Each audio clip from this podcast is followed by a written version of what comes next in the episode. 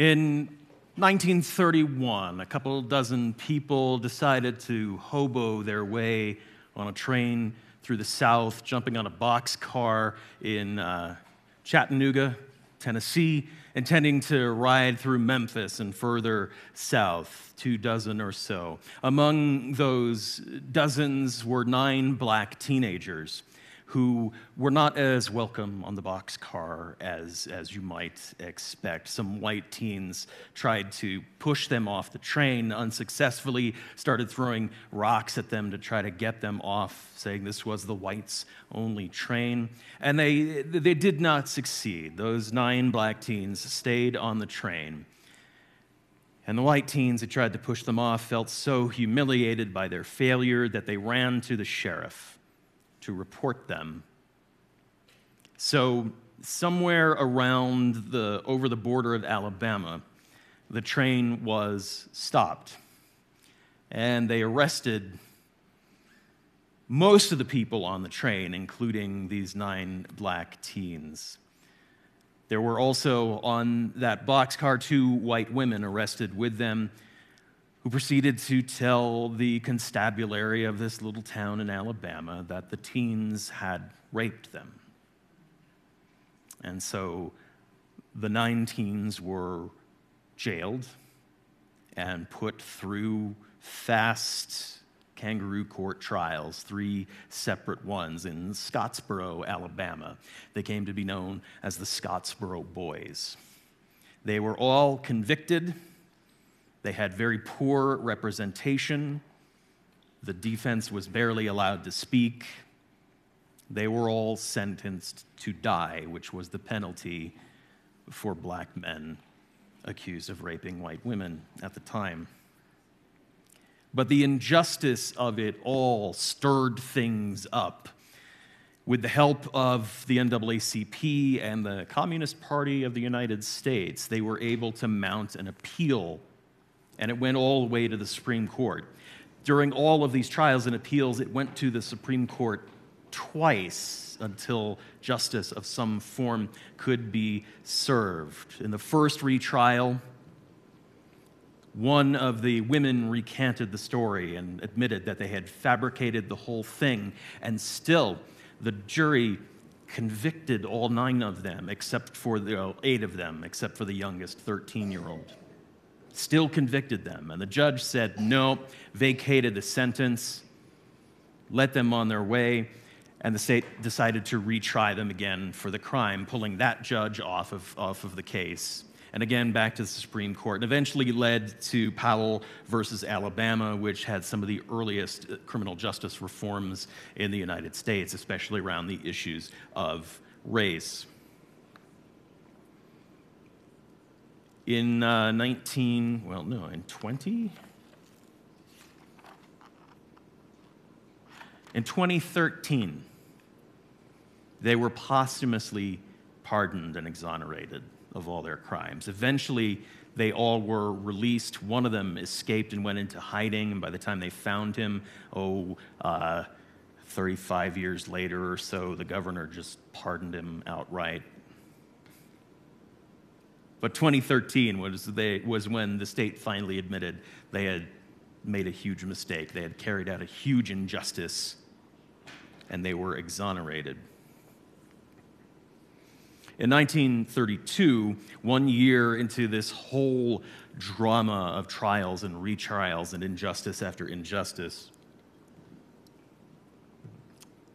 the blues singer and folk musician Huddie Ledbetter, better known as Leadbelly, wrote a ballad about the Scottsboro Boys. And the folk music researchers of the Smithsonian got a recording of him singing the song, and uh, they also asked him, "Who were the Scottsboro Boys? What are you What are you talking about there?" And here's just a little snippet.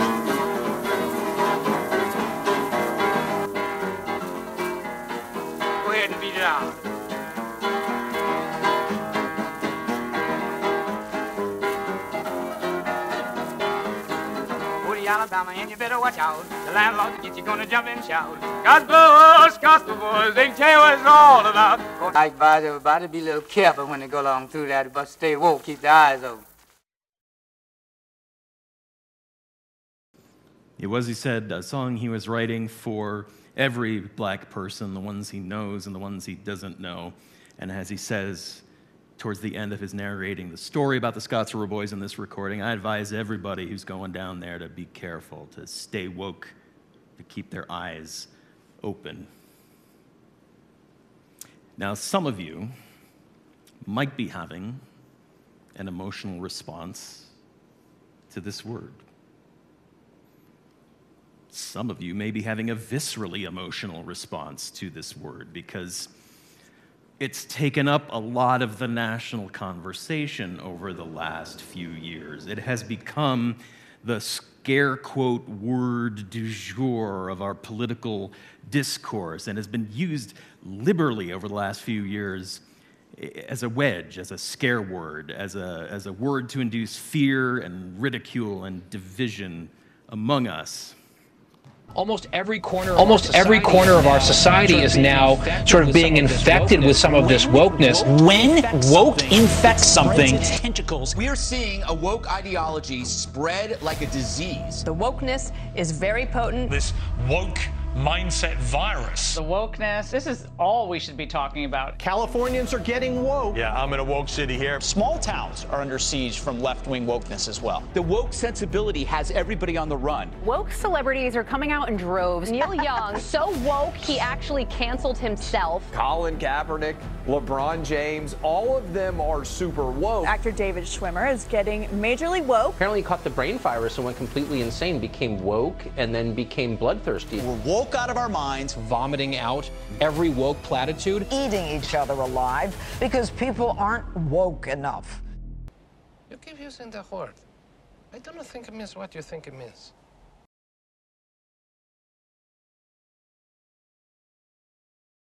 Here endeth the lesson? No. How did we get here? How did we get from a word that was specifically coded for black Americans in the earliest part of the 20th century and throughout the civil rights movement? How did we get from a word that was intended to keep people paying attention to the severity of injustices they were feeling to this, this boogeyman that it's turned into? This, this divisive, fear mongering wedge. And the word has a long history. Even before Leadbelly was putting down the song and those words in recorded form, as early as 1917, the Jamaican philosopher uh, Marcus Garvey, activist and philosopher, was telling the diaspora of the black community in the United States and Jamaica and throughout the world to wake up to their situation as he was trying to convince them to create some sort of a pan African government. And into the civil rights era. Being awake and being asleep were constant metaphors among the activists. Malcolm X once accused Martin Luther King of being asleep because that's the only way he could have had a dream. But even King himself was saying the worst thing to do was to be asleep during a revolution, to not be awake. And then in 1962, it shows up in the New York Times in a column by a Harlem journalist. Uh, if you're woke, you'll if you're woke, you dig it, which was a, an article uh, mocking the tendency of white people at the time to take black slang and completely misuse it. We'll talk about that a little more. And then, as the uh, protests over George Floyd and Michael Brown and Breonna Taylor and the like started showing up, that stay woke phrase started showing up again because in the earliest part of this century, in the earlier 2000s, musicians like Erykah Badu and Childish Gambino, otherwise known as Donald Glover, were using that phrase in their music specifically to talk about injustices and the need to be awake to them.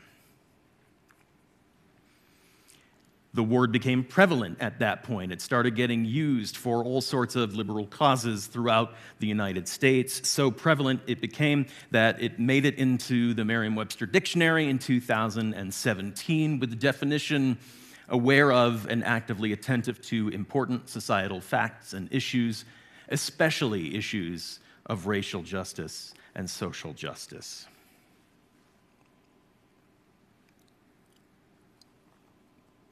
And yet, if you scroll online long enough and you watch TV long enough, that is not how the word is being used. It's being used a lot more like that little montage I just showed you. In many ways, if you're woke, you'll dig it was a very prophetic piece of writing because the whole piece was highlighting the phenomenon of black American slang being appropriated by white people who misused it or just changed the meaning completely until the idioms have been completely taken over and black Americans found they had to stop using them because they had lost the meaning they were trying to give to them.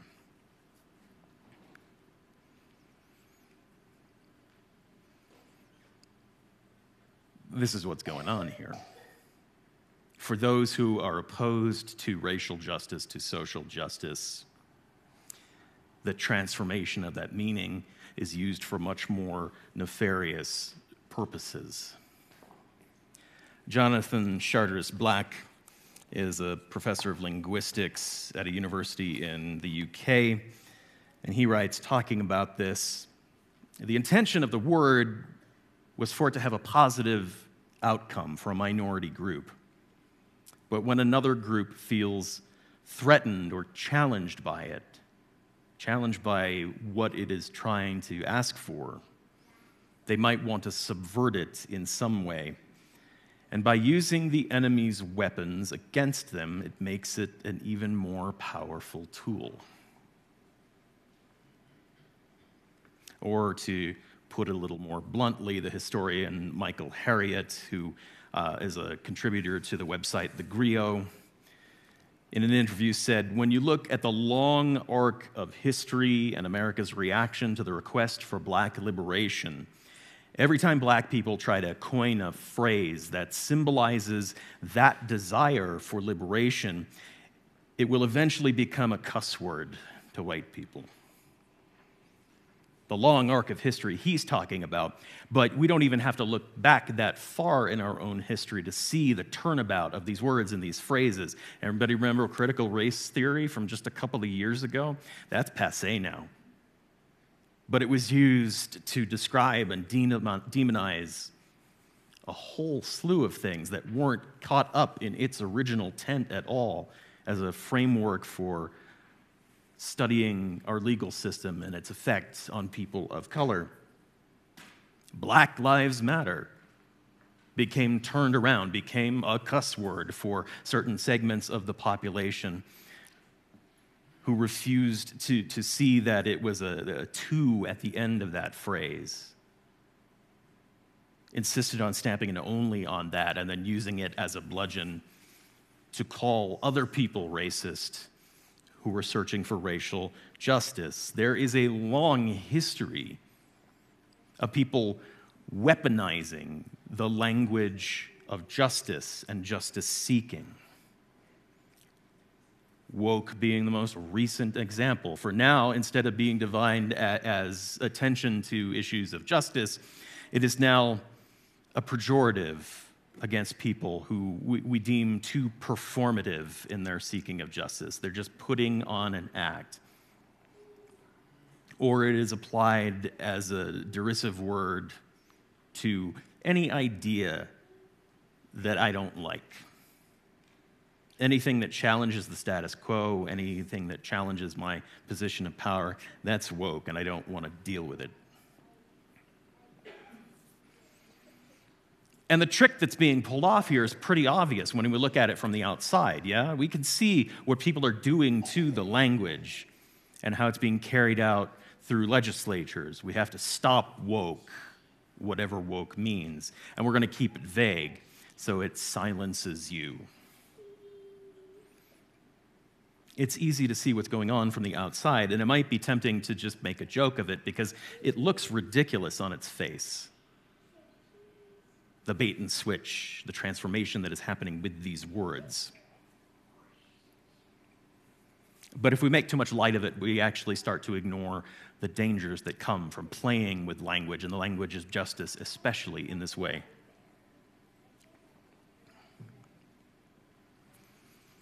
Because what happens is we sometimes start to accept that new definition. We forget maybe the one that Merriam Webster slapped on to it.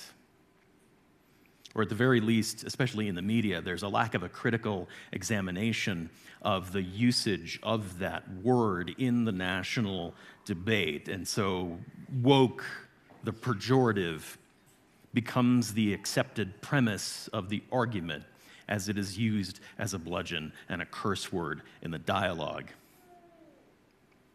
Call something woke, and the debate is no longer about the content of the justice being sought, it's about the rea- or the realities of the particular injustice. It's now a, a debate about woke itself and whether it's a good thing or a bad thing. It becomes a lump sum word. In the national conversation, especially in the media, we seem to have accepted the premise of bad actors who want to use the word to shame and silence people. And so instead of debating, it, it, it, let me gather my thought here again. when we accept the premise of the bad actors, we're debating on their turf. We're not having conversation we intended to have about justice. We've, we've moved into that territory. And the arguments are no longer about the content of specific injustices, but about a straw man of a process that has been created. And ultimately, the use of the word in that way silences the voices of those who are suffering the most. The silences the voices of those who are indeed seeking that justice. That is what that weaponization does. And when the language of those who are seeking justice is twisted and turns against them, it just pulls those voices right out of the debate shuts them down for a little while longer, delays the conversation that needs to be had. But it's not only a danger to the idea, the marketplace of ideas, or the debate we're having at a national level. It's also a danger to our own internal souls to a point. The, the transformed definition the cuss word definition starts to creep into our personal lexicons. We start to take it into our own self conceptualization and how we judge even our own internal structures and the communities that we are living in. It starts to get used without thought whenever people start to get uncomfortable about change or conversations they don't want to have or concepts they're not ready to embrace yet. So much so to the point uh, we start to see woke as the pejorative creeping up into our own internal conversations in Unitarian Universalism.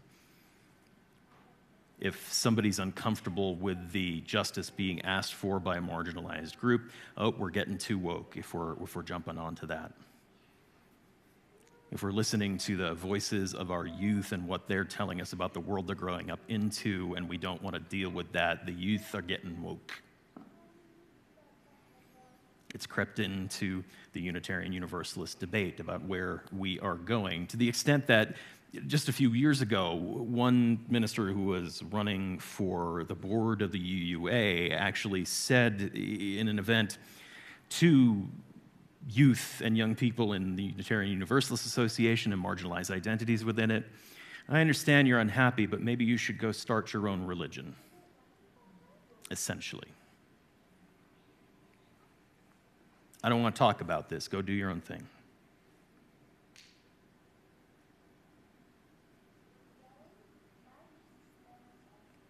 The word gets used to shame and deride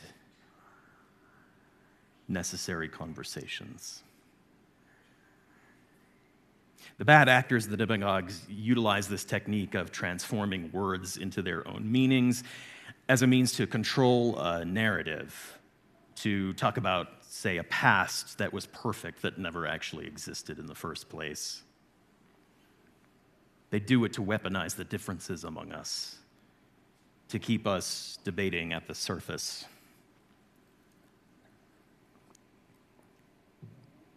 But as we internalize it, as we take it into that personal level, that use of the word to silence, to cut people off, is often a misguided tool for self preservation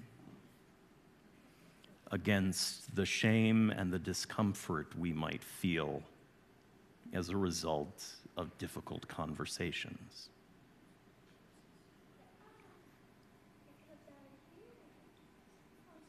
That's what woke is being used for in the political realm as well.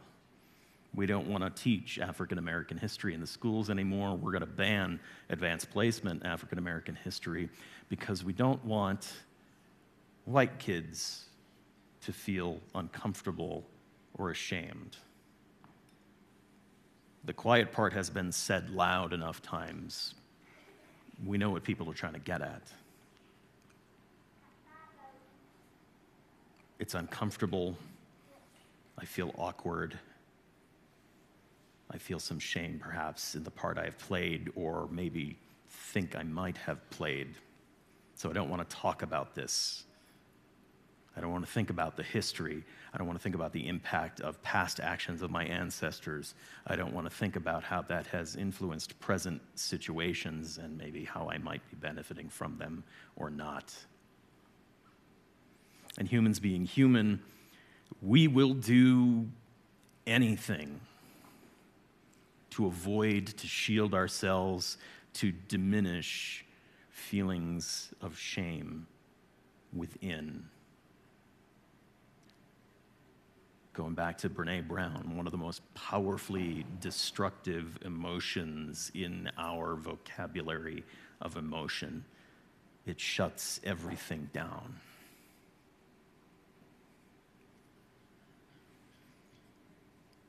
And so we call things that make us uncomfortable woke. We belittle and dismiss them and stop the conversation to avoid the discomfort. But, harkening back to last week, the work of justice, the search for equity in our human relationships, in our institutions, in the world, sits at the core, at the core values of who we are as Unitarian Universalists, of what kind of world we are seeking to build together. And as I brought up Bryan Stevenson last week and talking about the work of building equity, one of his four rules was we're going to have to be uncomfortable. As he said in the video I showed last week, I have searched through history for moments of justice where justice has been done that were done without any discomfort for anybody, and I cannot find them. Discomfort is part of the process of building the better world, building the beloved community we seek, because we do have to address a whole herd of elephants in the room sometimes. And I said last week, too, that some of that discomfort that can be a growing pain for us, we can instill in ourselves just by taking the time to question what we think we know about any situation. Question the validity of our own opinions. Question whether or not we have mistaken our hot takes to the absolute truth or not. The work we are called to do embraces discomfort. And in the long run, we can't avoid the avoidance techniques. We are living in a time of huge social upheaval. Injustice still abounds. Miscarriages of justice still happen, things of serious import that affect the lives of people to a detriment are still happening. We are still seeking justice in our world for all of those situations. Things akin to the miscarriage of justice with the Scottsboro boys. And this can only go so long before our discomfort in trying to fix things is inevitable. And we need to be able to explore that within ourselves and amongst ourselves and not dismiss it. Because that is the way in the examination of our own assumptions, of our own discomfort, of how we are relating to the world around us when people are speaking up for the suffering and misjustice that they are going under. That's how we find our path. That is how we find our path to justice and to equity in the long run. That is how we build justice and equity and compassion in our world. We build the world community that we espouse in our principles. It's an election year this year. And we're entering what I call, dismissively, I will admit, the silly season, when language games of this type abound. When we shift the meaning of words for the sake of our own search for power. When we buy into somebody else's definition of something because it's easier to feel opposed than to feel connected that game is going to persist. We're watching time right now over the work of diversity, equity, and inclusion in schools and corporations. We've reduced it to DEI, an acronym. And here's the thing, just on a side note, that's, that's the thing about slang and acronyms and, and abbreviations, shorthand it makes it easy to communicate ideas with one another, especially if we're on the inside of the group that's come up with the slang. But at the same time, it also makes it very easy to divorce that word from the original intent it was created with and wrap another agenda around it. That is the heart of what is going on in our discourse today. We're in for a long year of this we are in for a long many years of this. We've been playing these language games for a long time. And my point today is this beyond the need for our own discomfort and the examination of it, do not fall for the con. Do not let the nefarious definition, the twisted definition, become the definition of the words we are using in our discourse. Serious injustice is still happening in this world today. We need to keep our eyes fixed on the values and the principles we share justice and equity and compassion and a world community, a beloved community. Refuse to play the game. Just say no. Refuse to be shamed or silenced for believing what you believe and acting for justice in the ways that you act for justice just because someone dismisses you or shames you as woke. Do not fall asleep while this continues to play I advise everybody, I advise everybody to go along through that, but stay woke, keep the eyes open.